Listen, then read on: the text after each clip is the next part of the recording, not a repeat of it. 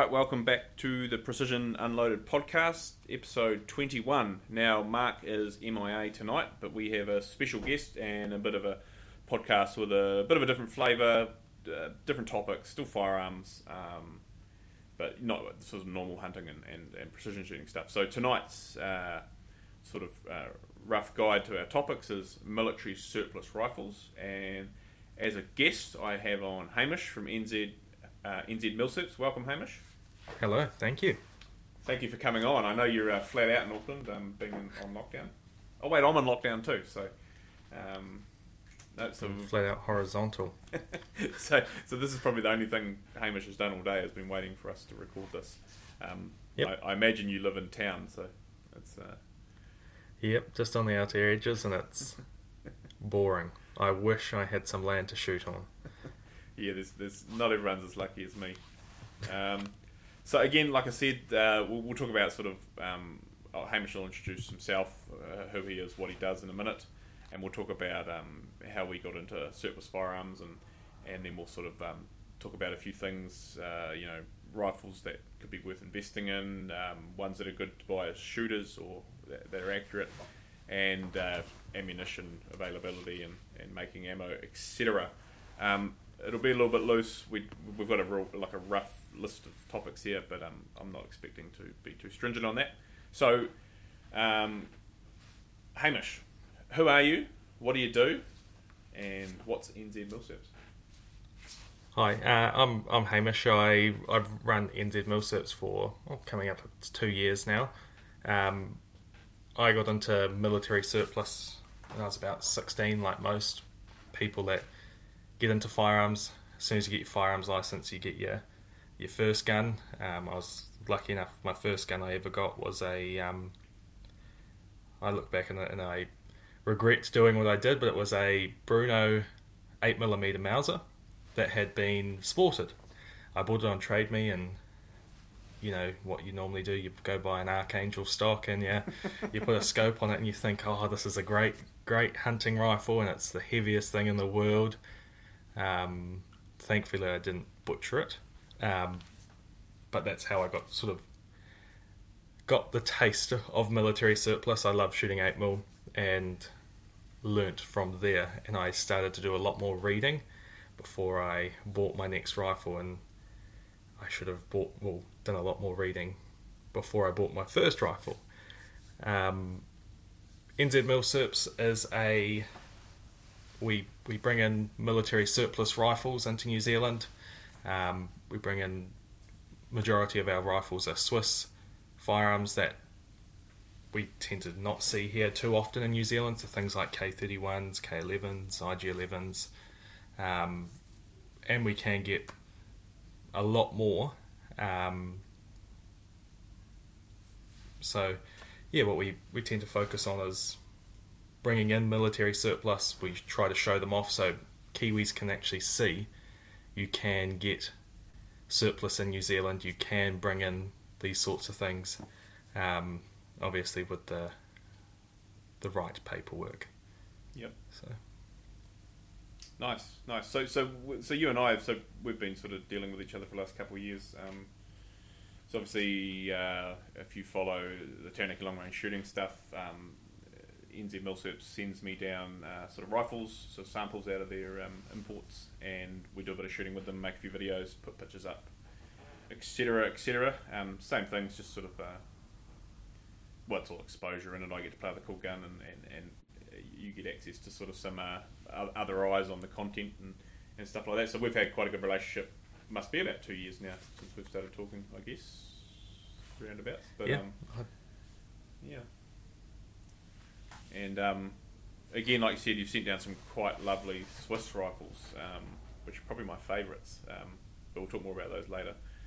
Um, so if guys if guys do want to, there's certain specialty uh, firearms they can contact you and, and you can try and track stuff down and and um, and and sort of import and take care of things and and and source guns, can you?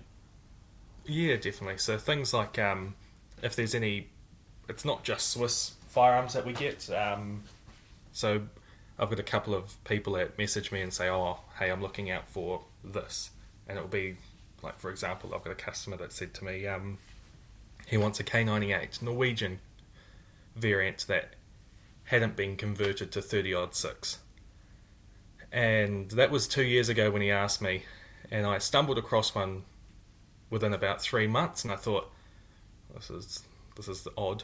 Um, so we can sort of source things, but I do continually shop um, all throughout Switzerland, and we're now starting to have a look at some other countries as well, like Italy, and trying to source um, out of all these different countries and different areas, um, and bring them all into New Zealand. So if you're looking for something in particular, just let me know what you're looking for, and I can try find it and bring it in. Um, yeah, so we we do find some very interesting pieces. There's um, ZFK 55s that were brought uh, couple in. There'll be another one coming in, and there is a VZ54, which is a like a Mosin sniper that a, a customer of mine said he really wanted, and I, to be honest with you, I didn't because I hadn't read a huge amount about it. I scrolled straight past it, and I thought, oh no, it looked like a someone had been playing around with a Mosin, and um, I messaged him and looked and read, went, oh, that's what you're looking for. You want one of those. Um, so we managed to get him one of those, and they'll be coming in in our next shipment. That, it, is an extremely unattractive rifle, isn't it? The V VZ54. I thought it was a sporter. It does look like a sport. It looks like a crude sporter. Wow. Yeah. Oh, interesting.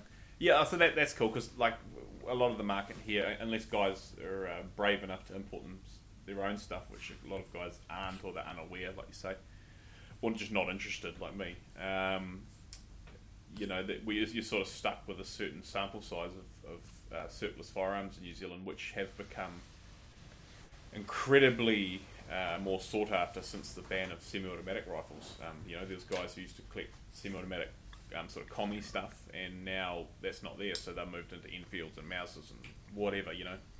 And so the the demand has just gone through the roof, and except for very few examples of guys like yourself, there's not a lot more coming in. So um, at least you're bringing sort of fresh um, stock into the market, and um, and also interesting stuff like you've, you've brought in or you're bringing in some uh, Finnish uh, Mosins, I believe. Um, yeah, there's not a lot of those around. Uh, well, actually, my friend's got two of them anyway. um, He's a hoarder now. Well, they're, they're probably going to go for sale, so I'll tell you about those later. Um, and so, so, you know, there's there's or, or a lot of the stuff is tied up in collections with uh, older blokes who've had it for 50 years, and um, uh, so it never sees the light of day. So, yes. Anyway, so that's who Hamish is and what NZ Milsurps does. So, you, my next question was, how did you get into surplus firearms? But you obviously covered that when you explained yourself. So you, you got an email and and, uh, and, and went from there. So, one, what was your first sort of like nice collector's sort of piece you got after getting that original um, that original Mauser? I would say I, I, bought a couple of rifles from a guy down in Taranaki. He um, imports a lot of Swedish guns. Mm-hmm. Mr. Champion. Um, yep, mm-hmm. Graham Champion. He's very very good. Yeah. Um, and I bought a Husqvarna 1943 M96. Yep. And a M38 as well, and um, the 1943 it was quite an interesting piece. It looked like it had never ever been shot before, which most of the guns that Graham brings in tends to look that way. Um, so yeah, well I I kept those and have shot both of them quite quite often, and I they would probably be my they're my first guns I ever bought, and they're probably one of my favourites of all. Um, and the cool thing about the 43 is that they mainly were used for M41B sniper uh, sniper rifles. So if they weren't used for a sniper rifle, then they were put into pub or just public use. Yeah. And used from there, and they never made a huge amount of them. I actually couldn't, can't remember the exact numbers they made. I think it was only about ten thousand for the 1943 variants, and Graham had two of them, two um, M96s, and I bought both of them because I thought, shit, low production sounds like me. Yeah, no, that's cool. Love them. That's cool. I'm trying to think what my first sort of. so when I first got into it, I bought a lot of. Uh, what was it, it, was, it was a decade ago, but it, you know, you know when you first get into it, and all the old guys are like, man, everything used to be so much cheaper. Well, that's me now. You know, everything everything used to be so much cheaper. But I'd buy your sort of mismatch numbered, um, uh, less desirable surplus guns. Back back then, they were a lot less desirable, so I'd be buying like the first.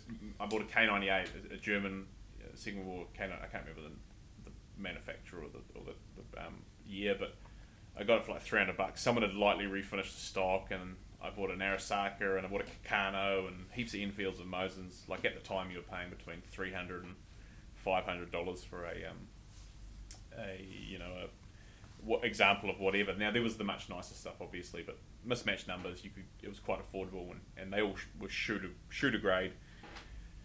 and then when I when I built my house, I had to sell a lot of stuff to uh, fund the deposit. But anyway, um, but I guess the real the, the first real nice one I bought was a Gewehr ninety eight and all matching numbers. Um, example, I bought that in 2015, 14. But yeah, and, and that was sort of the fir- I think at the time was the most expensive firearm I bought. It was about no, I bought an AR-15 before that. That was expensive, but it was like fifteen hundred bucks or sixteen hundred bucks at the time. Was like, Wow. I was like, frick, you know, that's so much cash. But um, well, you, you couldn't even find them, let alone find one now. So, and then um, yeah, that's probably the first real nice gun I gun I got to be honest, in surplus terms, all matching. Uh, you know, it was I struggle to come across them.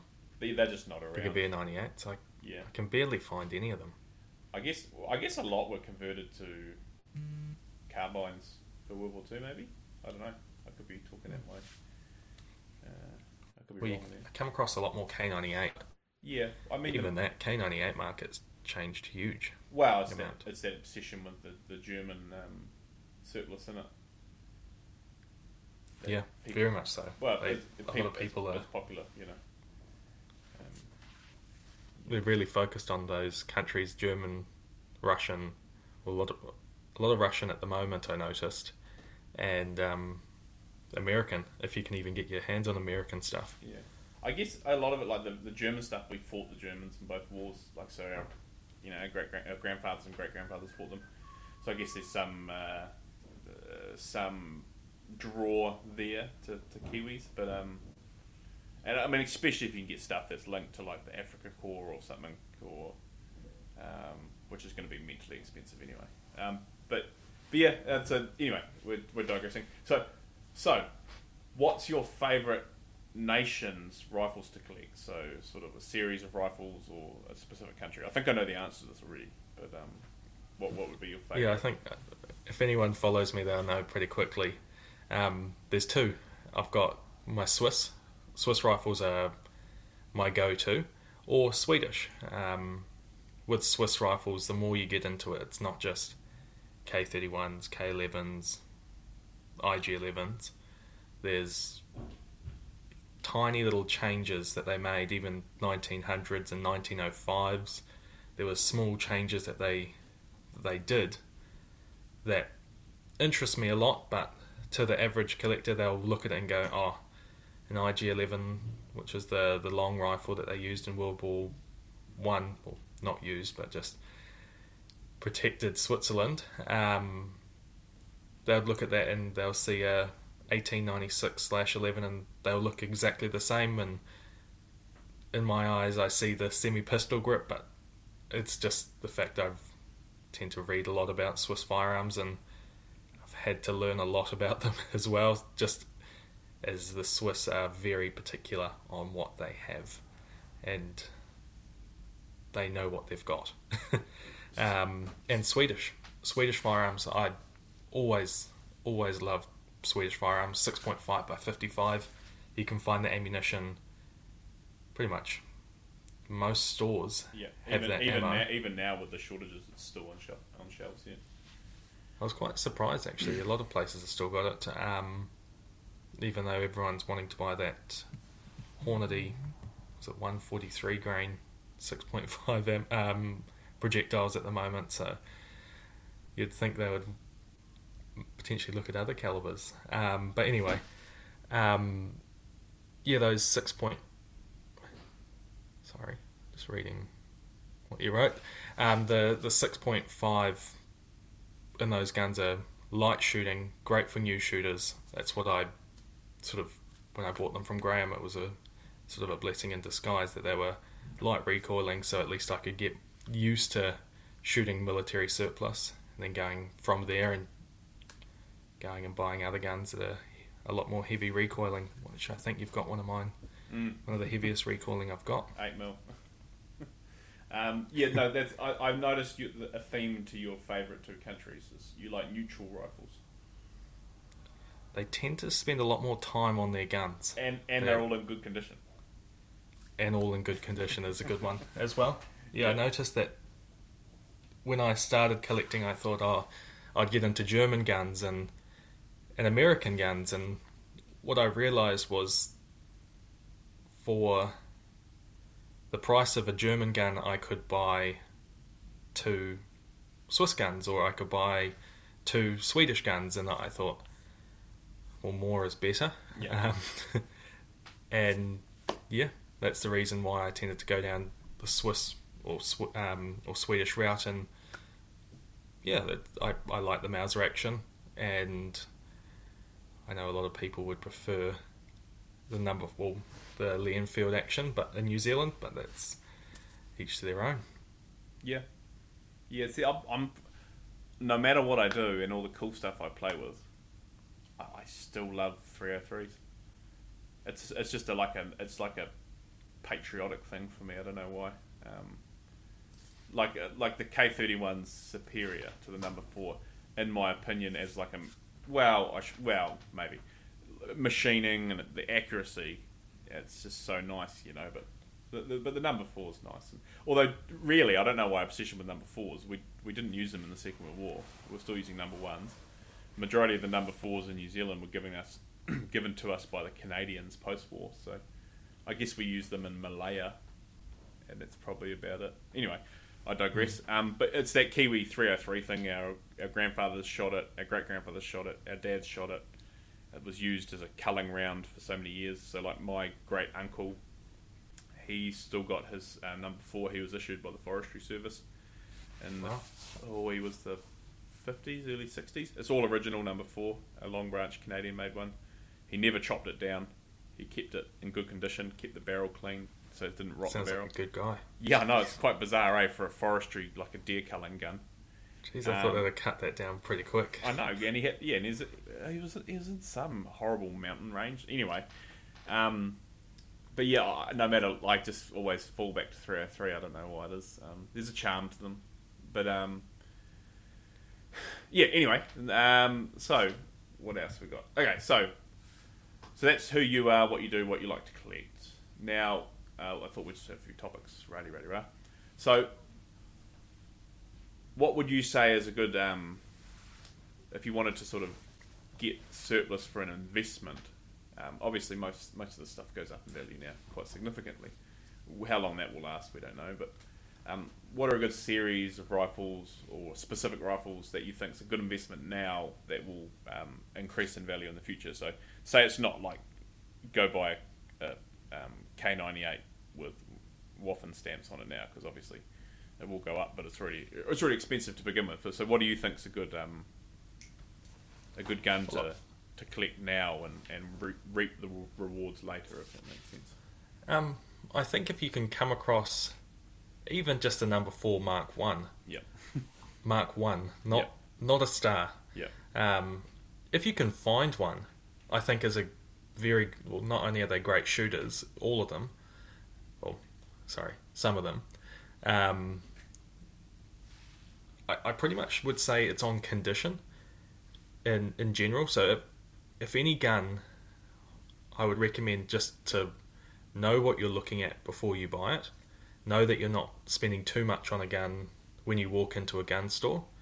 Um, I would try to do as much homework as possible, and I know it's a millennial thing to say it, but watch YouTube videos on it. yeah. Frick yeah, yeah, Um, I would Ian at Forgotten Weapons or um, Othias at C&Rsenal. Those are my two that I tend to watch quite a lot. And if you're wanting something that's just a quick overview, watch Ian's view, any reviews on it, and find out what you're looking for. I think um,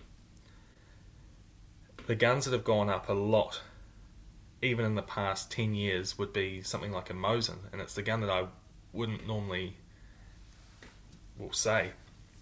But if you work out, they've gone up a huge amount, and K98, so finding cheap surplus in New Zealand now is becoming harder and harder to come across, Mhm. which I look in, even in my few years of buying and collecting, I've noticed prices have gone up significantly.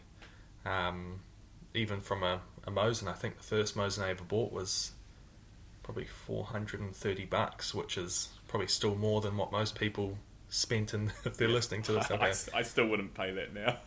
No, I I've sold it now. Um, but I was just horrified at now seeing them, and they're selling for a thousand bucks. I saw one sell for was it thirteen hundred dollars the other day, and I thought that that wasn't anything special. Hey, if it was Like a ra- Finished like a, ra- capture. a round receiver one.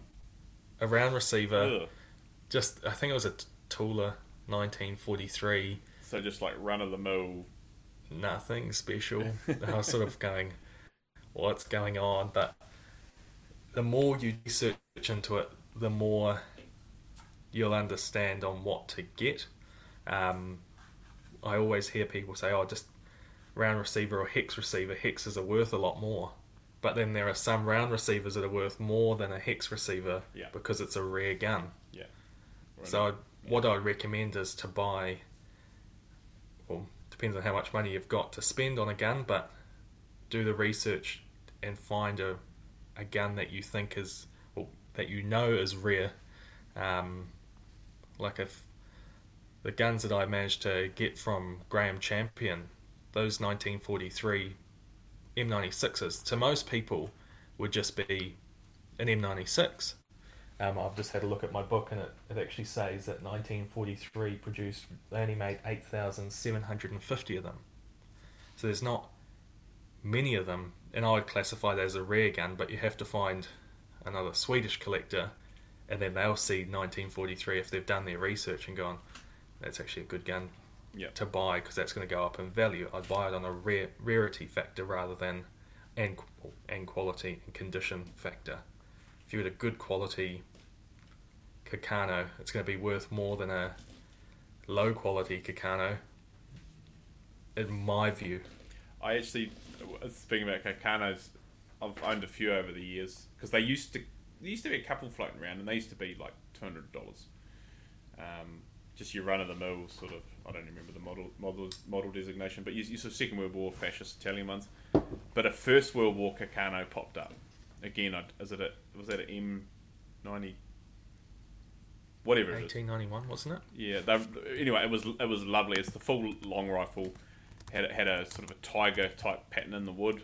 Um, it was absolutely stunning, and the the marksman the, the, the, the machining was a lot nicer than the um, Second World War examples from memory anyway. And I thought, oh no, no one wants Carcanos. I'll buy this buy this. But obviously the demand for First World War era Carcanos was much higher, and it soon uh, went uh, to the stratosphere price wise.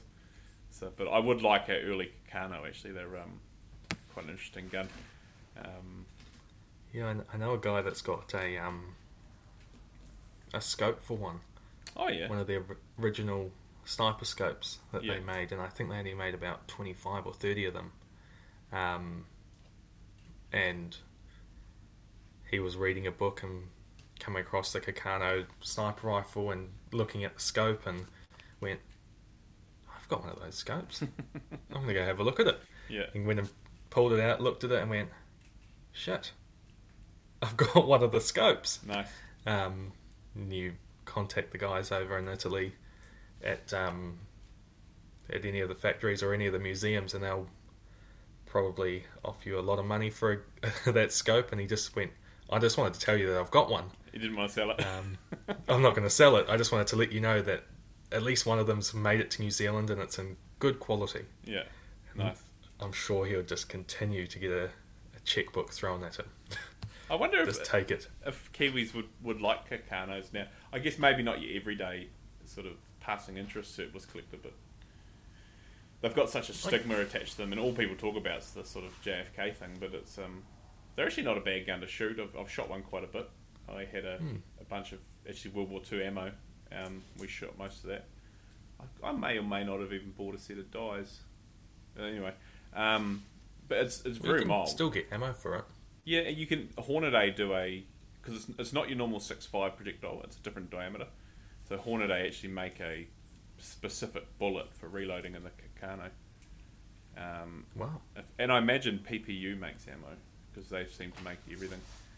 But, um, I saw, um, I think it was the Norma. They've got some ammo that they're selling. Um, I was going, oh shit! I didn't realize Norma would make that sort of ammo. I know they've got Um, brass. You can get they've got brass available in New Zealand, but it's horrendously expensive. I think the name has a horrendously expensive price to it. Yeah, well, because I was, I, I put up some pictures. I was shooting one a while ago, and the guy there who works there me. He's like, "Hey man, if you need brass, we got brass," and he sent me a link to it. And I was like, "Oh shit, I'll just buy, I'll just buy PPU brass for you know like one eighth the cost, because it's only a, Yeah. it's it's not something you're going to shoot a lot." Um, but yeah, so that's probably one gun that if you could find for a reasonable price, and probably worth picking up would be a Carcano, a Second World War Carcano. Um, a lot of um, older friends and Italian guns that a lot of people, if they're watching YouTube or watching any of these importers in, in the US, will see that they're coming out of um, Africa yeah, and they're, they're Ethiopia, buying them in yeah. the Ethiopia. Yeah, Maybe you need a maybe you need to get a flight to Ethiopia and get us a big box of guns. I think we could uh, we could source some, but I, I know the importer that's taking them out of Ethiopia doesn't like to share a lot. oh, fair enough. He's very cornered the market.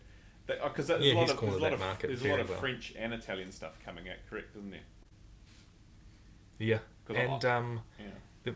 was it a Lebel? I saw a Lebel that had been shortened for the Congo. I thought that's quite cool. That's very There's something different about it that I like. Lebels are extremely hard to get in New Zealand. So for those of you listening out of um, just supporting what we do or just have a passing interest, Lebels are French sort of um, what are they? Eighteen ninety one Lebel is that the model? Eighteen ninety one. Uh, it's a tubular fed bolt action magazine. So think of your um, how a shotgun is fed via a tube, a pump action or a semi.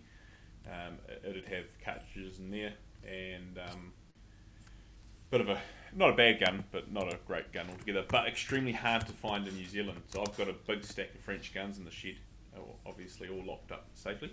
Um, and the only one I'm missing out of pretty much the whole collection through to semi-automatics is the Lebel. Um, and I don't imagine you'll get one cheap if you do find one in this country. It'd be north of two grand up, even higher. So um, Are you wanting it to shoot or are you wanting it for photos?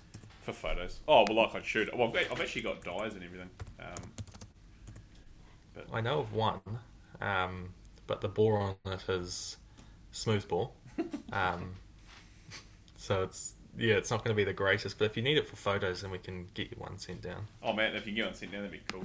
That they are an interesting gun. I've- Um, I've got the Berthiers and everything here, full length carbine, Turkish version, but it's just that Lebel has um, always been a tricky one. Uh, Yeah, I got, I got one of those Turkish carbines. Yep. They're quite a cool little gun. Yeah, they're interesting. Um, I, I, th- I think they were guns left over from the. Uh, so that what they are, they're a Berthier carbine, which is nice short, and the, the, I, I could be well wrong on this, but the, the Turks they had them for their forestry service because people were stealing timber, so they gave them a, a rifle with a, a different caliber. So if these guys went into, they'd shoot at these timber thieves or something. They'd go into the hospital and they'd pull out an eight millimeter bullet and they'd know that they'd been shot by the forestry service. Well, I could be well off and have just made up that elaborate story. So they shortened down these these Berthiers and they put like a Mauser nose cap on them or something. Yeah, the 1909 Serbian Mauser Yeah, nose cap. yeah, and then um, So yeah, so they're an eight millimeter, eight millimeter Lebel. I should, I should, um, I, I shouldn't. I've got to here. I should inspect one see if it's safe to shoot and actually shoot one. And it'd be hard on the shoulder, I imagine, uh, being so short with such a big. Well, I've got one. If you wanna, you can double hand it. Have both hands. Well, I've already got two. Oh, you got two. Oh, there you go. you just need a video with one in each hand. Yeah, um, I just need a. I've got a bunch of like World War World War Two machine gun ammo, um, but I, I don't know. I'll probably do some like lighter hand loads. But anyway, um, yeah. So anyway, so maybe you know, know Hamish might bring us some cool stuff out of Ethiopia if he um, really wants to go down a rabbit hole of old guns. Anyway, so da da da. So okay, so we've talked about sort of stuff if you can find it for collecting and, and potential investments. But now, if you if you are like a lot of the younger guys getting into surplus rifles, um, a lot of them instead of just purely wanting to collect, they actually want to have a historical firearm, but they want to get it out in the range. Maybe shoot it once a year, maybe shoot it every weekend. Uh, some guys even hunt with them. A good friend of mine, um, he's done ninety percent of all of his hunting with a, a Yugo M, M48, I think the model is. Yeah. Um, so for guys, uh, yeah, who want to get a gun as a regular shooter, um, what do you think good options are? Um, so obviously stuff that you can find semi easy, and then um, you know, I'd pretty much go down any 303 mm-hmm, yeah, you can get your hands on, yeah, just because you can get ammo for it and you can shoot it if you're not wanting to reload for it if you're only doing two shoots a year with it. Um, I would say any Mosin Nagant, as long as it's not one of those 1907s that's Mhm. been cut down if you don't want to, oh the fake ones. the fake ones. Well, fake, not You can fake, find a real one. fake, Yeah, Go for it, don't shoot it, put it in a museum. yeah, Um, and I would pretty much say your your main calibers, your 303s, your 30 odd sixes, 8 mil Mauser, and 6.5 by 55. Um, and 7.5 by 55 is becoming a lot more available around the place. There's lots of places that stock that now. hmm Um, so I'd pretty much go down the route of any pretty much number four Mark One star if you can get your hands on it, or star uh, number four Mark One. Any if you're wanting to get into it and wanting it to be un, well, lower budget, I would probably say anything under a M40 M48. The um, is probably what I'd recommend. So that's the post-war Yugoslavian Mausers built on German tooling, from memory. Yep. Yeah, that they and they are generally, for, as a rule of thumb, in excellent or unused condition. Um, and you I can think s- the guys that were importing them still have some. were they coming well. through Alreki, maybe was it Yeah. Alreki ammunition? Yeah, um, they used to be back before Alreki was bringing them, and I don't recall who was. I, there's a sh- there was a shop in town called Ski and Sport back in when I first got into it, and he would direct import from a connection in America. So this stuff would come in with um, American import marks. You know, whatever would be electro penciled under the barrel or something. And he was bringing them in, so you used to be able to pick them up for about four hundred dollars. But again, that was a few, fair few years ago now. But they were always in really good nick, um, due to the fact that they were a lot of them were brand new. You know, so um, yeah, I- I'd I think I bought one.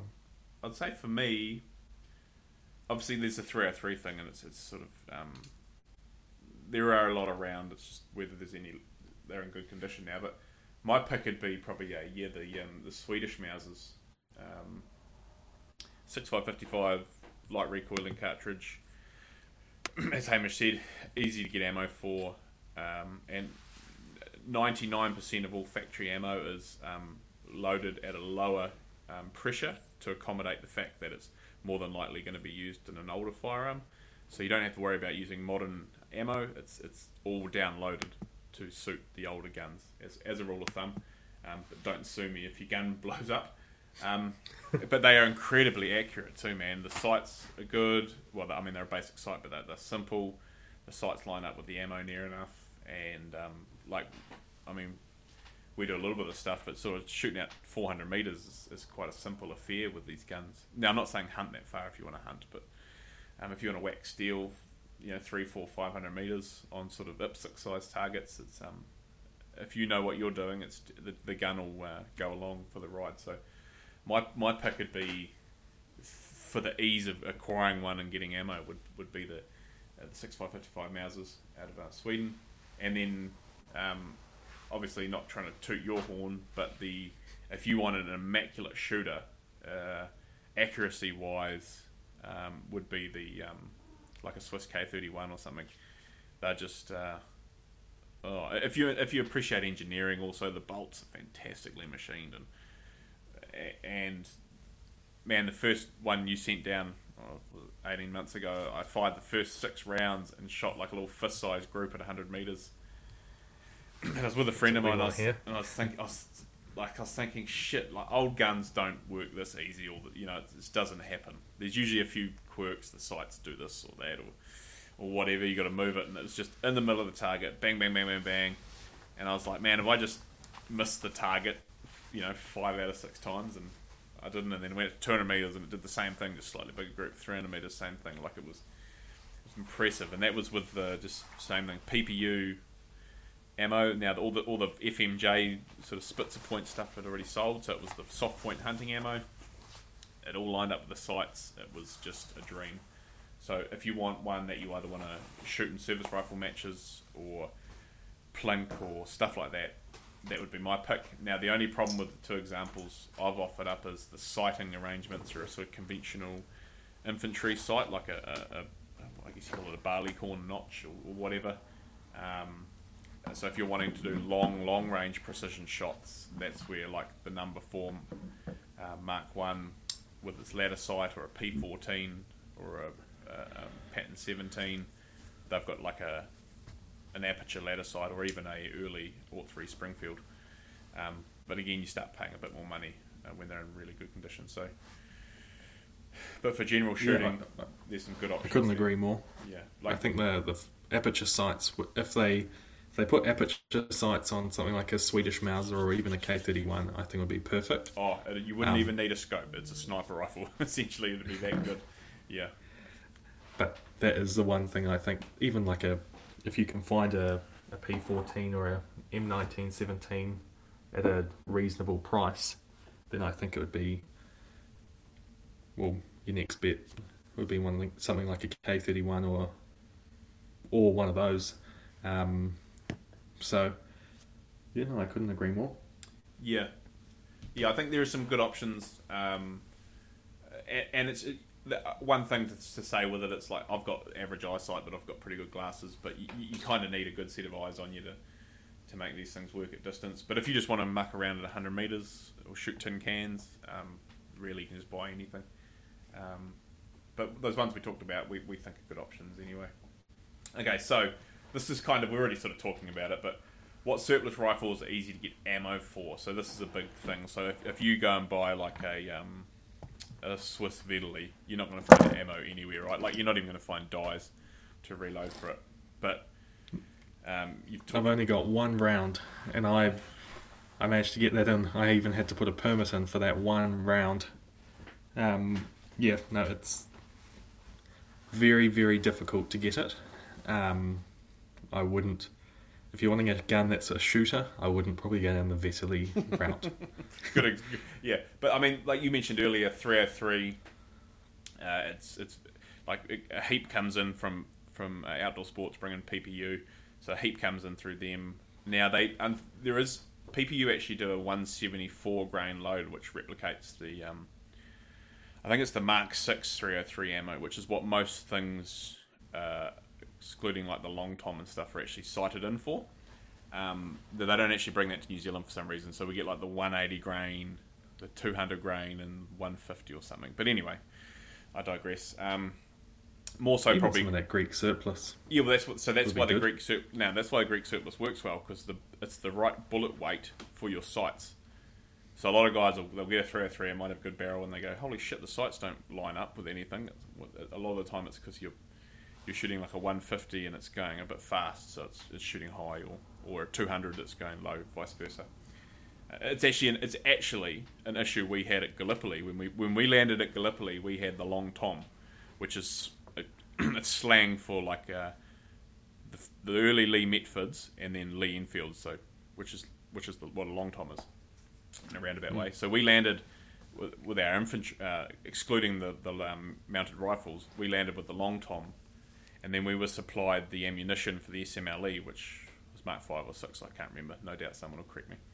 So it actually didn't. Um, at, distance, you know, past a couple hundred yards, it wasn't lining up with our with our sights uh, when they were our graduated sights. So they gained a reputation of being junk, and, and, and, and they soon discarded them in favour for um, SMLEs, you know, number ones that the Australians had um, uh, the, the guys had been killed, and so there was, there was SMLEs lying around. So that's where a lot of our first SMLEs come from. Uh, Um, at that point, our only our mounted rifles had them. So same issue now is you get an old gun, and it might actually be not that bad, but if you're shooting drastically the wrong bullet weight through it, uh, the sights might be a bit dicky, and they might take a little bit of work to, to get going. Um, it's just just something I've noticed over the years. But there's also Winchester do ammo for 303. Um, there's all sorts of random stuff gets made. So uh, S&B as well. You can yes, get those training boxes. Sal- Sellier and Bellot, however you say it, which is I, it's the same thing, Eastern European. Um, they do a good selection. They, they do stuff like Seven Mauser and everything. Actually, they're, they're, they're, they're quite good for, for your older calibers. Um, other ones like you mentioned, K thirty one. I mean, since you've started bringing the guns, the ammo started following. Uh, you're not probably going to find the um, what's it called, the GP eleven. What's the ammo for the? Oh, the yeah, the GP11 ammo. Yeah, you're not going to find Swiss that. Club. Yeah, now join the Swiss Club to get So- that. And Turns out there's a Swiss club in Taranaki, and I was at this thingamabob about gun ranges here.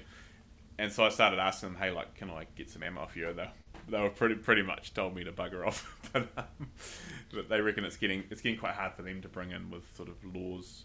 And I don't know if the government over there is paying for it anymore. But irregardless, um, but yeah, so PPUs it works well. The brass is good brass. You can get dies. So if you want to reload, and then seven five just takes it's a seven six two projectile, so you can just load up, you know, appropriate bullet weight from Hornady or or whoever, and um, you can keep those shooting pretty easy. Um, again, six five fifty five is another excellent option. Heaps of ammo. Um, 8mm Mauser. You, there's still several manufacturers, so bring in 8mm Mauser. Um, and most of this ammo that comes in will have a hunting type bullet and. It's just sort of the nature of the beast here. But um, yeah. Any I, else? I noticed that most of my the ammo I have bought, modern ammo, has been just all soft point, but that's just because that's all I can get. So all Yeah. the eight mil, unless it's the training boxes, um, those training boxes from the S and B.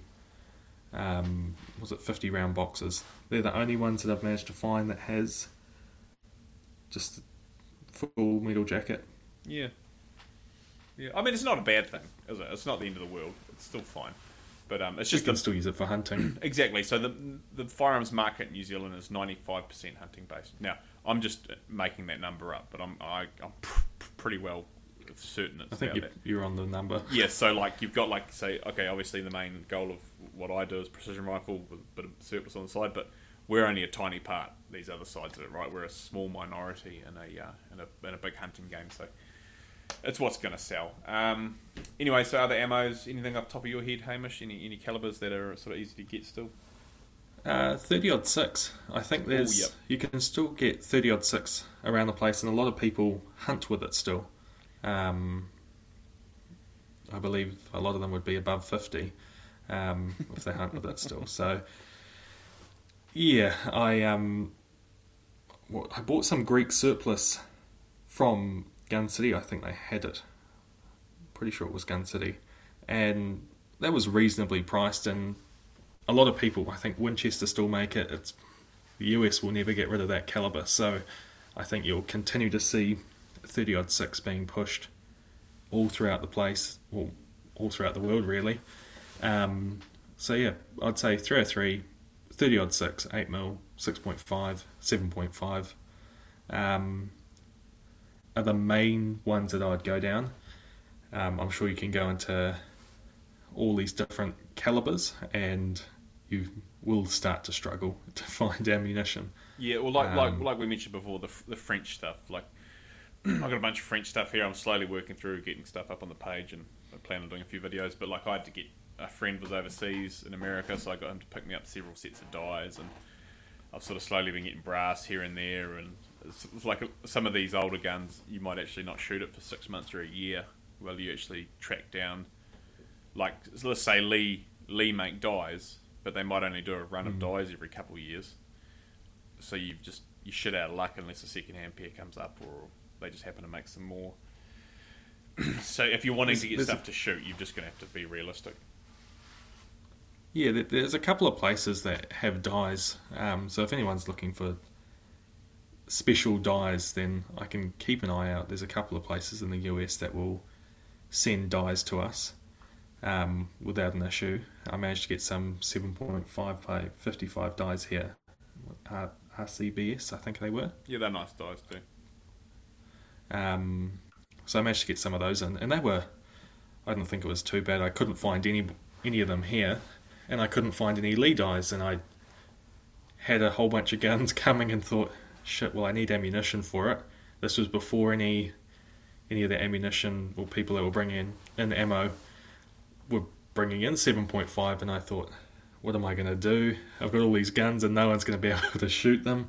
Um, and then thankfully, at um, Ammo Direct brought in a, a nice shipping container full of it. So and it all went very quickly. So Mm. I was very happy, and I think um, I think a couple of the importers now have seen how important it is to bring in surplus, as everyone's lost uh, their semi-autos for public safety. Yeah. Um, we have adjusted, and a lot of us are collecting military surplus, and that's probably why we've noticed more and more of it going up in price. And the fact that they don't make it anymore is also another big reason for why I think it's con- going to continue to go up in price. Yeah. Yeah. No, you're not wrong. And, and I guess one thing that I mean, we're digressing, but that drives up the prices. A lot of older guys get into it when they retire, you know, and they've got sort of disposable income, and so you think they think, oh, I'll- just chuck another thousand dollars on it. You know, that's it's not a big deal to some people. So it, it is. A, you're not going to get into the game and save a lot of money like back in the day. Like surplus originally was a way of getting guns that you could shoot cheaply and you know economically, but now it's sort of you're collecting antiques for the most part now. But anyway, so yeah, as as you said, there's certain stuff that ammo comes in, and other stuff you just you're better off just to have it as a collectible or be happy shooting it randomly. Now, one thing I could say is uh, you can actually find some weird old ammo at gun auctions. Uh, so like the um, military auctions in Wellington, or the sort of in Porirua now, antique arms auctions, um, and then there's also like the New Zealand. Uh, what's it called? The Antique Cartridges Club. Yeah, Antique Cartridges Club. Yep. But I'd recommend that for everyone. If you're getting into military surplus, even just going in and watching and listening um, to some of the antiques arms meetings, I think it's well worth it. You'll get to see military guns, and these guys will talk about them, and they'll show off usually their pride and joy guns that they've got, or their their swords or am- ammo collections that I've seen a couple of guys do, and even just any gun show, it's worth going and seeing. Yep. Those that box in the corner that you look at and you go, oh, what's in there? Like I've found some ammo, even oh, what was it, uh, seven mil Mauser from the South American Mausers, still in box, like in a box, Yeah. cardboard box, and I was thinking, geez, that I'll buy that, and I haven't seen these since. So I, I'm probably not looking in the right places, but there's you just have to if you come across something that you think is worthwhile and you've you've done research into it, I would not hesitate. No, because it won't Um, come up again. It, yeah, it just doesn't come up again, and um, yeah, there's. It's. I think it's all on. You never pay too much for something. You pay too soon. Um, and I think you'll notice that with K98s, people that bought K98s for eight, 800 bucks, 600 bucks, now they're 1800 and they're 1800 to actually they're going up again now, but say they're two and a half grand now. What are they going to be in two years, three years, five, Yeah. will they be more or I don't see it dropping a huge no. amount unless No. someone opens up their surplus to the world and I don't see Russia doing that anytime soon. No, they might discover an old salt mine they buried full of guns, but we get lucky. Um, but you, no, you, it's a good point. So with with the ammo thing, um, you like these auctions, you do find now that's all catalogued, so you can have a look through, and a lot of it's missed. It might not be identified properly, but um, but that cartridge collectors club, I used to source a lot of random stuff through that. So I had a, a local guy who was very involved in it, like I was a member for a long time but more so just to be a member than anything. But I'd be after a certain type of ammo, and he'd just ring up a guy, and I'd have it. Um, you know, I'd have hundred rounds in no time. Whether it was in good condition, bad condition, they tell me. But um, it's all out there. There's plenty in New Zealand. You just got to find it. But now, finding full crates of like a certain caliber now, those days are gone for sure. Well, You might find a full crate, but its intrinsic value as a collectible is far more than its ammunition value. So if you find a sealed crate of Mark 6303 of say 900 rounds, it's worth far more than you going out and buying new production 303.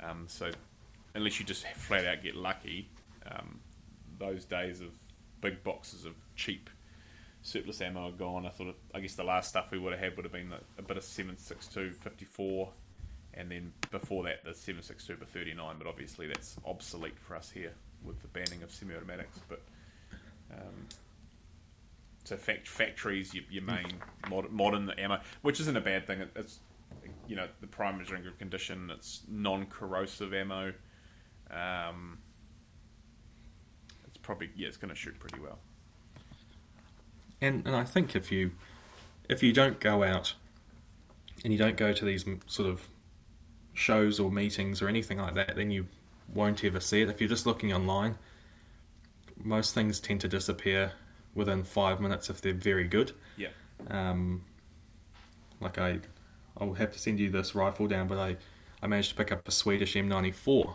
on Trade Me, and that was in seven mil Mauser. It was, they'd been converted in Germany, and it was online for three minutes, yeah and then it was yours and it was out of complete luck that I managed to see that. Um, but that's most of the like large crates or great deals or anything like that.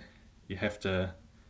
I'm not recommending for you to scan because you'll push my prices up for things that I'm buying. But um, yeah, even if you just have a look and follow Trade Me or follow the gun forums or go to these shows, go to talk to other guys about it or or some of the ladies that are there just i think finding and learning about it um, wanting to know and wanting to learn about all these different rifles and even ammos you'll manage to stumble across people that have got um, crates of ammo that they have kept in their safe for 20 30 years um, these things do happen you do come across people like that And, and a lot of these old guys will never ever go near the internet either. So they're not going to list it on Trade Me. They're not going to put it on a forum. They're going to go to like antique arms meetings, like you say, or it's going to go to an auction, or it'll just sit in their shed till they pass away, and then their, their family will just get rid of it. So, um, yeah, it's a good argument for joining. Like, obviously, I'm a big proponent of the anti arms. I've been a member for must be about ten plus years, eleven years. Since I was a young lad, I um, I, I sort of rang a friend and said, "Hey, listen, I bought a SKS and a Mosin. I want to buy some 303s. You got anything?" And he said, "Oh yeah, I'll- you know, da da da." He goes, "But you need to come to the anti arms with me." And I, I didn't know what it was, but I went along and I've been doing it ever since. And um, that is the place you find. Like I've I've got guns, you know, from older gentlemen. They see you're interested, genuinely interested, and they'll actually offer you certain firearms um, for a good fair price. Um, because they're keen to see the hobby carry on. Um, you know, it's. I recently got a MAS 36 for very cheap because the guy didn't want to put it on Trade Me, and he just wanted it to be shot and used and looked after. So it's. Um, does he have another do you not have a MAS 36? I don't no no, no, it's uh, it's already it's already. no spoken i can imagine that Um, I going. to I've been looking for one for a long time. Do you know? And I, I keep going back to it, but that whole shit used to be cheap. When I when I, I bought a MAS 36 years ago, but like I said, I had to sell a bunch of stuff when I when I got my first home. But I paid four hundred dollars for it. It was a post-war example, all matching numbers, unissued. And I bought. I managed to get like four boxes of twenty rounds of Syrian surplus ammo because obviously the uh, Syr- Syria used to be a French colony, and um, whatever you call it, and half of it worked, half of it didn't. It was junk. I've since, since got given a bunch more Syri- Syrian ammo, and it's absolute. Just it's actually quite dangerous. How, how it's got like So it's, corrosive. and it's like twenty second hang fires, like actual. I've really? yeah, I've, I've thrown most of it away or, or pulled it for components. But anyway, I, I digress. But so I paid four hundred bucks, and then at the time, I remember all the old guys saying, like, man, about two years ago, a bunch of these MAS thirty sixes come in. Same thing, post war example. So you know, made in like late forty five, early 36, 46, whatever. And they couldn't give them away at the auctions, they reckoned, because it was just French junk to people. It was like, oh, I don't want that French crap, you know. People just weren't interested, and they were actually just going, you know, selling them for like fifty to hundred dollars, sort of thing. Um, It, I wish it was still that way. and now you, I don't know what you pay for a MAS nowadays. Um, Uh, there was one at an auction recently, well, about six months ago. That was two and a half. no way. That must have been Yep. a pre World War Two version. Well, they can't, can't be. Anyway, No, must be. It was. But there's not many of them. It was in a, it was stunning condition. Like it was brand new. Um, and then there was the year before that was eighteen hundred, I think it was. yeah. But yeah, I, I wouldn't mind one of those um, Moss thirty six. Is it slash fifty one? 49, the grenade version. Oh, 49. Yep. I think it's 49. I One must of be, I've, those. I've got one here. It's um I would love to get one of those because I think it would be very, very cool to shoot. I've actually practice, I've actually uh, thought about machining up some replica grenades. Obviously, they'll just be bits of aluminium, and actually loading up some blanks and trying to shoot the grenades. Do you want to do it with a K thirty one? I'm I'm going to bid on some uh, attachments for it. Do it shoot carrots? The orange? Do they shoot the carrots? Shoot carrots. Yeah, well, of course I will. Uh, they sh- similar to a carrot. If, if you can organise those, I'll organise a um, uh, a number one SMLE with a, a Mills bomb launcher. Ooh, So what you can shoot now, we won't shoot Mills bombs because Mills bombs are very expensive. Now, for those listening or the fuzz who are listening, these are inert, right? They, we just they're not life grenades. it's perfectly legal, but like you, you, you shoot you can Baseball. shoot you shoot tennis balls out of them, yeah, with blanks. really? Yeah, so you can get the purple blank. There's like the conventional blank. I actually found some today in my shed for like, um, uh, not you know when you don't want to do live fire, you're just making noise. And then there's the you buy the 303 blanks that are they're like a sealed, they're a little tin and they've got a sealed purple end on them from memory. They're the high pressure blanks that you don't want to shoulder fire because they're a lot higher pressure, and they're for sending grenades across the field. So obviously it was a much higher um, power blank. But if you make that happen, I'll make it happen on That- my end, and we'll um, I don't know, we'll do something fun. There's a um, auction that I'm bidding on some uh, attachments for them, and I really, really want them. There's a um, I've been looking for them for a long time, and there was another rifle that I was trying to get in, but it's it'll be under a CCAT. It's a K31 that's been shortened down I've seen a picture of one of those to today. be. yeah, They call them uh, was it TW73, yeah. and it just looks like a little grenade launcher and it shoots tear gas. And I thought that would be cool, just as a tennis ball shooting Yeah. thing. And they still use them to this day Well, as for riot control. if they if they don't if they you know if it's not broke, don't fix it. You're just shooting tear gas. Yeah. That's cool. You so think Swiss people writing? Yeah, right. the carrot. Well, if you do get some original carrots, we could probably um, machine up a rough aluminium replica too, and then it's I not as can get some of those carrots. well. Then it's not a big deal, like because they're quite collectible, right? The, when we say carrots, it's this big anti anti tank grenade, weren't they? Yeah, anti-tank grenade. Quite Um, I've actually got some original videos Mm. of the training course that they went through. Um, even for the ZFK 55, I've got some of the original videos. If people want to ever watch them, um, and if you speak German, then it's good because you can actually understand what they're saying. Um, and showing people how to shoot them, and they were using what they called STG 57s with a rifle grenade on the end of it, and shooting big blow up sort of tank things. Um, and bloody hell, that looks like so much fun. But you wouldn't want to shoulder that. No, it's quite a violent because it's such a, a big grenade. It's a very violent process from watching the, the films. I think even like the number the, the um, SMLEs, they um, would sit them on the ground, and um, so like the guys who had who were dedicated as like um, for launching bombs, they called them bombs back then, but we call them grenades more so. They actually had wire wound around the fore end and around the wrist of the gun from memory because they were Oh, yeah. such high shock zones. So if you think about when you shoot a bullet, a lot of the recoils from the fact that you're pushing an object of a certain weight forward, so you feel a certain amount of opposite reaction, right? Laws of physics, everyone always talks about it. It's the same with a grenade. So if you shoot a grenade that weighs like two pounds, you're going to have a massive amount of recoil coming back towards your shoulder. So what they'd do is they'd push them into the floor and actually um, and launch them that way um, rather than trying to shoulder it. Um, now, when you see like modern, uh, like an like an M16 or an M4 platform with a underslung grenade launcher, they are much lower pressure um, grenades, and the projectile itself isn't particularly heavy.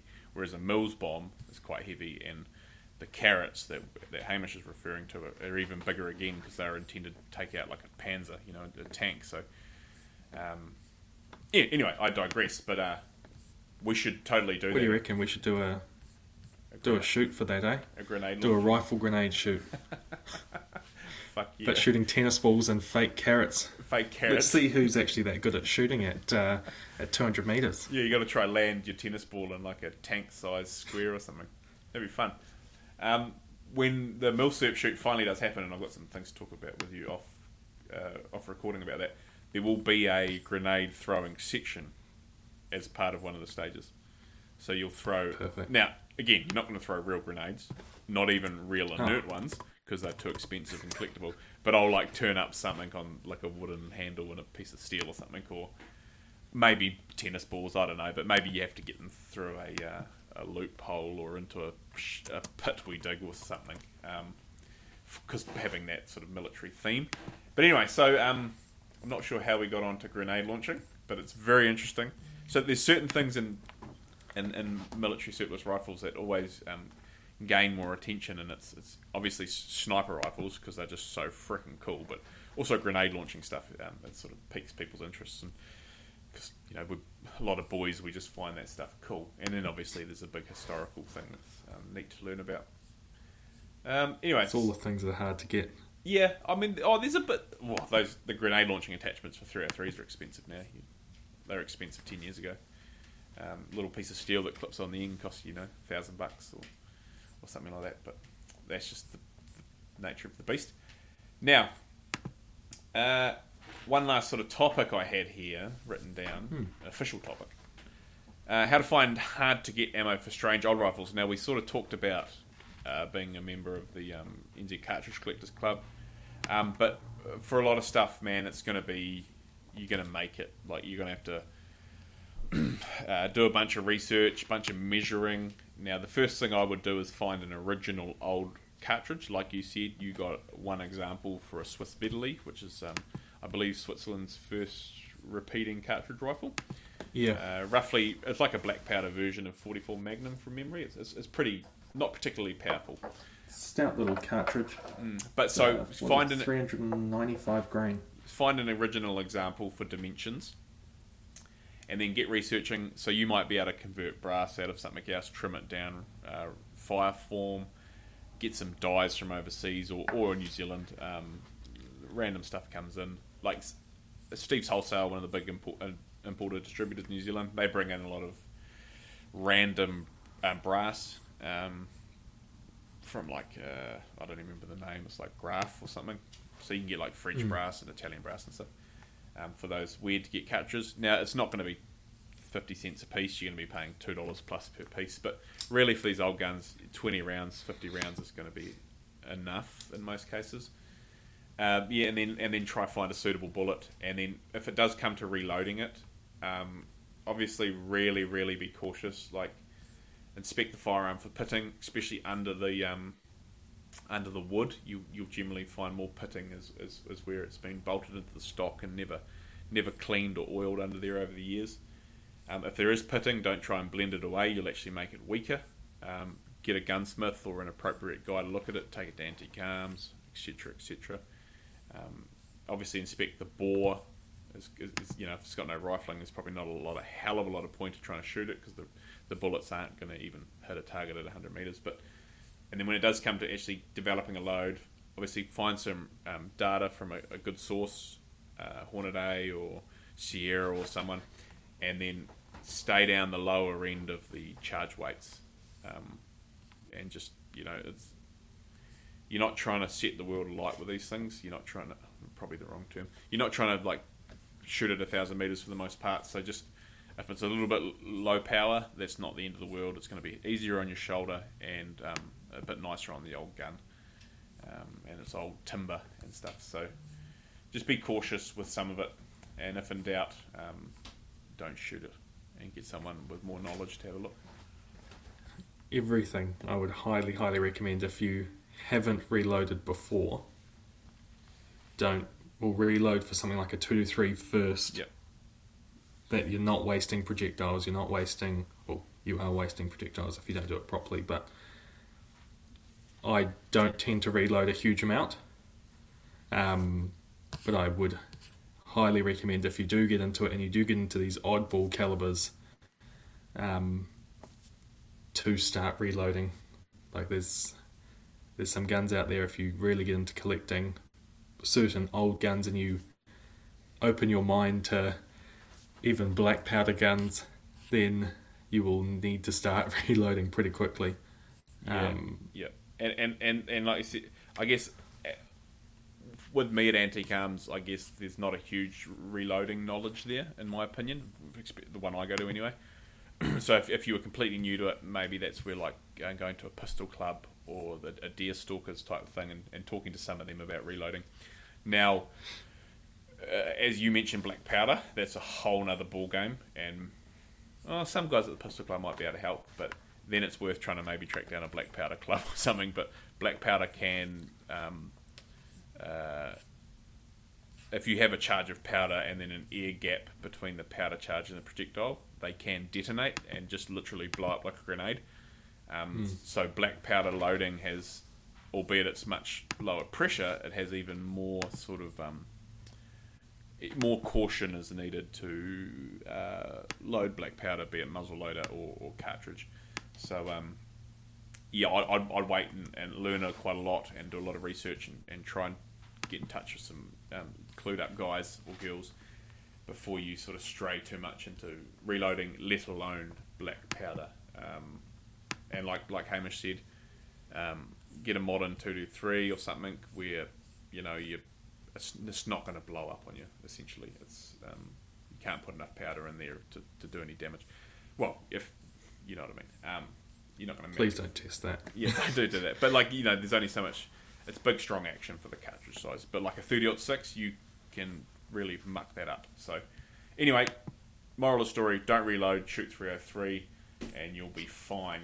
Um, You'll be safe. You'll be safe unless your 303 pops.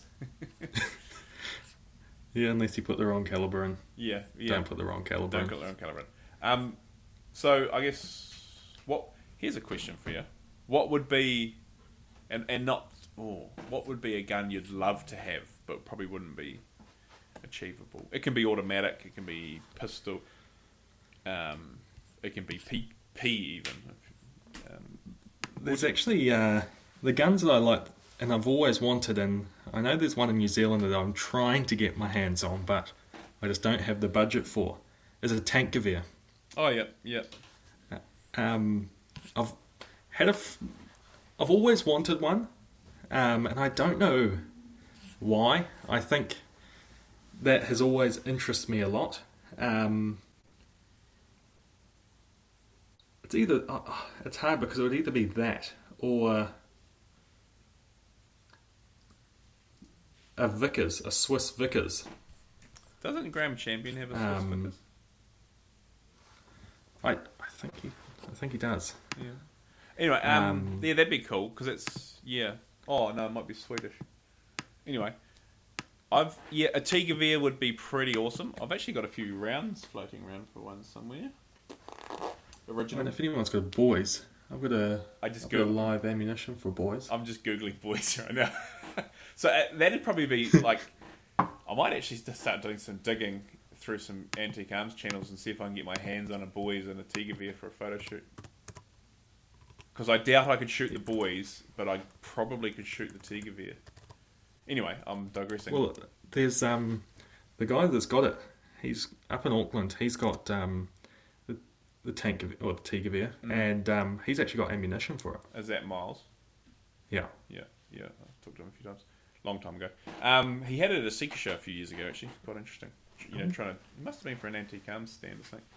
Uh, so, for those then- of you who don't know what a T-Gewehr is, so when the, the the British first introduced the tank, or what, what we know as a tank in, in, in 1916, the First World War, um, literally the Germans just seen these big armored behemoths rolling across the battlefield. A lot of them actually ran away, and then they sort of realised if you smash them with a bit of artillery, they're, they're buggered and they're super slow and break down. but they were panicked because they didn't know how to destroy these things, right? And you couldn't always. It wasn't like now where you can call an artillery pinpoint accuracy and off a radio. Right back then, it was phones with you know literal wire connections between them, etc. And we didn't get early radio to the end of the war, but so they got the Mauser, the Gewehr 98 uh, infantry, standard infantry Mauser of the First World War for the German army, Imperial German army, and they just scaled it up really big. Uh, I believe the cartridge they'd been working on a Maxim that shot it, so like a. Um, Yeah. so this this was the precursor to the 50 BMG cartridges cartridge. So they, they turned it into this um, essentially just a really big Mauser, um, and it would have enough power to punch through the um, the early tanks, um, the Mark One's armor, because it was only like half inch armor, and this was essentially an armor piercing uh, 50. was it 13 millimeter? Yeah, yeah. So then, and um, so but the, downside to these things is they were, um, if they were shot prone, they would break the. A lot of the time, they'd break the shooter's collarbone because they had that much power, and they never muzzle break or anything. but I, I, I imagine the idea was that you shot it from a trench, so you'd be standing, and then you'd, like obviously it'd hurt, but not break your collarbone in half. Um, so what happened was, and with I mentioned they become the 50 BMG. The Americans captured, a, everyone captured a lot of these things, including us. Um, but they took the cartridge back to America, and um, and was it John Moses Browning? Must have been. They developed Yep. the um, the 50 BMG cartridge off that German cartridge, essentially. Um, and, well, I mean, and that, that cartridge is still heavily used today by everybody in the world, pretty much. Um, the Western It's world. very anyway. similar to a 50 BMG. It's 795 grain bullet, mm. Yeah, well, it's, it's just- it's- they just copied it. I 2,580 feet per second. Yeah, And obviously these, and then these anti-tank guns were a thing for about twenty years between the wars. But sort of by the first year of the war, they were all obsolete because tanks' armor just got too good for shoulder-fired weapons to actually have any effect. And then we sort of had to go to obviously bigger, higher velocity shells via anti-tank guns, or um, and then we started getting into like um, armor-piercing rockets and stuff like that. But anyway, but the boys boys anti tank would be pretty cool also actually, and probably a little bit easier to get ammo for. Not easy. Well, I've got that one round that you can shoot if you want. I've got one round too, so we've got two rounds. um, but yeah, Two well, rounds, there you go. I wonder what, what would be for me. So obviously I get to get a lot of cool stuff. Um, I'll go and visit collections and do a bit of photography sessions with them. Actually, one come into the country the other day, but the collector doesn't want to let me f- do photos of it. He's quite private. Um, as an FG42. I did hear about this. Yes. So the, uh, you know, the um, Mm. they're pretty rare. I think I'm not sure how many in New Zealand. There's one in um, Waiouru Army, the Army Museum. I don't know how many are in private hands in New Zealand. Can only be a few. So this was a. Um, oh, you couldn't. It's it's kind of a precursor to an assault rifle, maybe, but it's not. It hasn't got that short cartridge.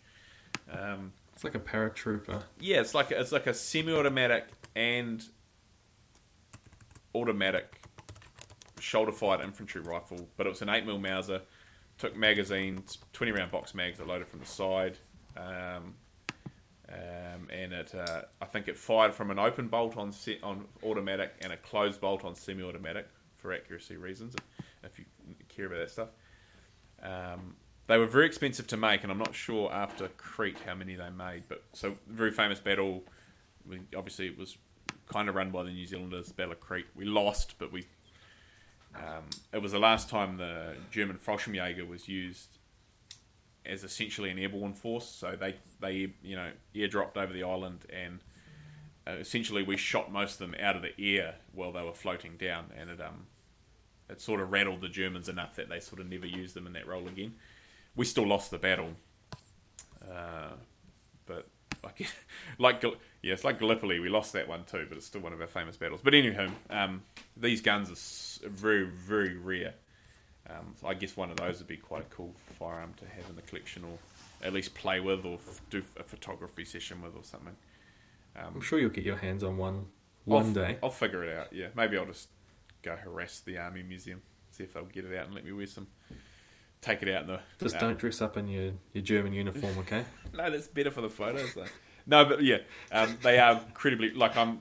I, I, I imagine they have a price tag of around seventy five thousand dollars was the last price I heard. So, um, whether that's It's probably about right. yeah, they are uh, yeah once in a lifetime guns. But anyway, um, yeah, so that'd probably be me. And, and uh, if I talked in the realm of like realistic guns that I'd like that you know that could actually happen if I really committed to it and asked the bank.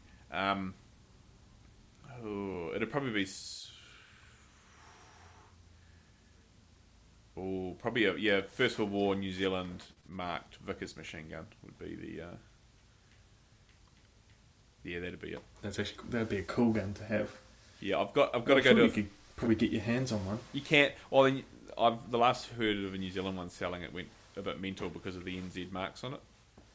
Obviously, in New Zealand, Mm. it's going to be worth, worth far more than anywhere else, right? Because of the, the Kiwi connection. But um, but I've actually meant, I'm going to go to a photo session with a with a Vickers um, soon. It's not an NZ one, but it's um a nice one anyway. It's, it's fine. Uh, and also, we can try. I'll try to get a Swiss one in for you to take some photos of if you want. Oh, I'm keen on any cool stuff, but I um, there's also a f- a few Maxims there too, um, German Maxims with all this, the First World War accessories. So I've just got to. I plan on actually. We were going to dig a trench or something and actually set them up quite in a bit of a position, you know, before we do it. So that'll that'll happen one day, probably probably this summer. Um, I like to stage my photos with a few props and etc. etc. Anyway, Yeah, definitely. No, they always they always look good. oh, I was think saying it- that before. it's it's yeah it's I like I was talking to Hamish about it. I'd take a lot of photos to get one good photo for some guns. They just it's it's just sort of hard. Uh, it's it's very hard. It's it depends on time of year too. Like if I'm working a lot and it's rainy weather and it's winter, I can't get outside, right? And, and taking photos inside is very very hard. You need heaps of props. You need to like cover up the fact that you're inside. So you need like nice timber wall or and the lighting's really hard, but outside in natural light, it's a lot easier. So summer's summer's quite good for, for doing photography and like I've got a bit of a trench I've dug and and stuff like that here on my place and um, which I need to go do a bit of work on now that's locked down. But um, yeah, sometimes actually be quite cool. yeah, it is. Uh, It's only um, I just muck around it, but it's sometimes to get one photo, I might muck around like for an hour, moving things around or you know playing with Just to light. get that right photo. Yeah, it's odd, eh? It's silly, but it's just what I like to do. You sort of take an interest in photography um, without really knowing what you're doing, so you sort of just blunder your way through it. But um, and and and all I want to take photos of is firearms. I don't really care about like landscapes or people or anything. It's just um, cool old guns and new guns. Well, that's that's always a nice thing. I would. I'm not a very good photographer, and I try. Well, my neighbours can look and So if I try and take them outside, like I posted a photo the other day of the ZFK 55, and I had to hide in the corner so nobody could see in, nobody could see the gun, just to get a nice photo of the sunlight. I think it's quite lucky where you are that you can take a gun onto the backyard and not have to really worry about everybody looking in and having a bit of a an issue with people turning up at your or the police turning up at your house yeah. because you got guns outside. So I was like, oh, I need to sneak this one. Just and I had to take it quite quickly because I thought I don't want anyone to to call the cops and say, oh, he's got a gun outside. so I wonder if you could build like a um, one of those white screens, you know, for the floor and curves up the wall. You like hang a white sheet down, or I don't know how they do it, but um, that could look quite cool with just nice white background, yeah, I could probably just in the shed. have a look at that. I've actually been meaning, I've been meaning to get some studio lighting for doing inside ones. Anyway, this is probably not very interesting, people.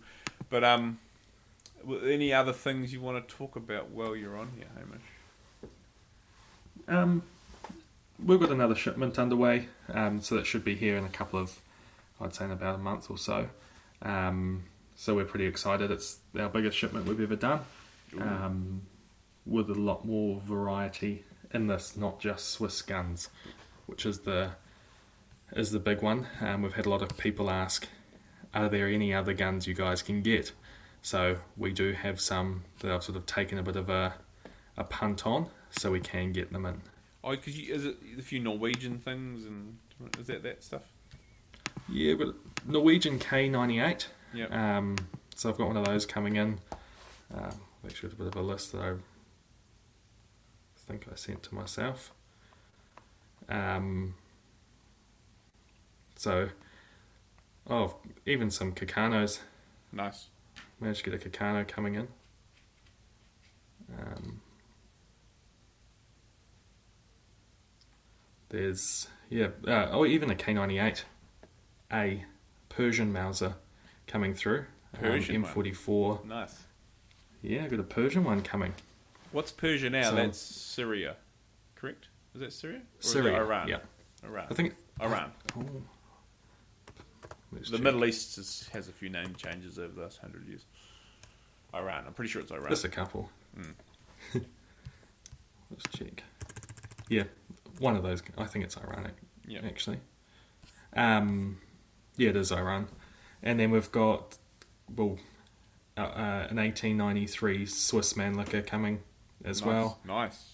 Um, so yeah, I've got one of those, and even I, I actually got a rifle for free, and I, I normally don't tell people I got a gun for free, but I, I got an Erma M1 22 coming. Um, I thought well, it's a free gun, can't can't go wrong with that, and um, I was going to probably just keep it because it's something.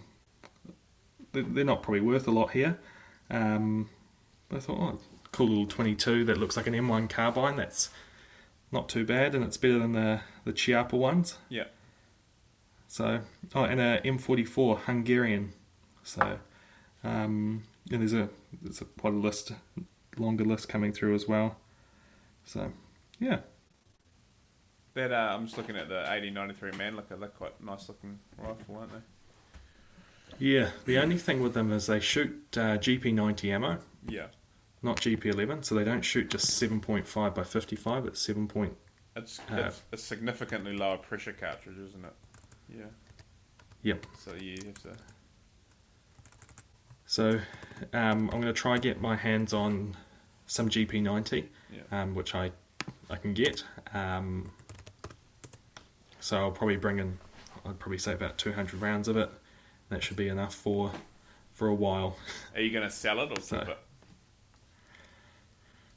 I, I know there's a couple on online, so I might I might bring in a couple, well, probably 500 rounds, and the rest can go to other people. Yeah. um, if they want it. So I know there's a guy in Auckland that's got one that would like to, to shoot it, and there's also um, uh, there is a all 1889 Schmidt Rubins shoot that caliber as well. Mhm.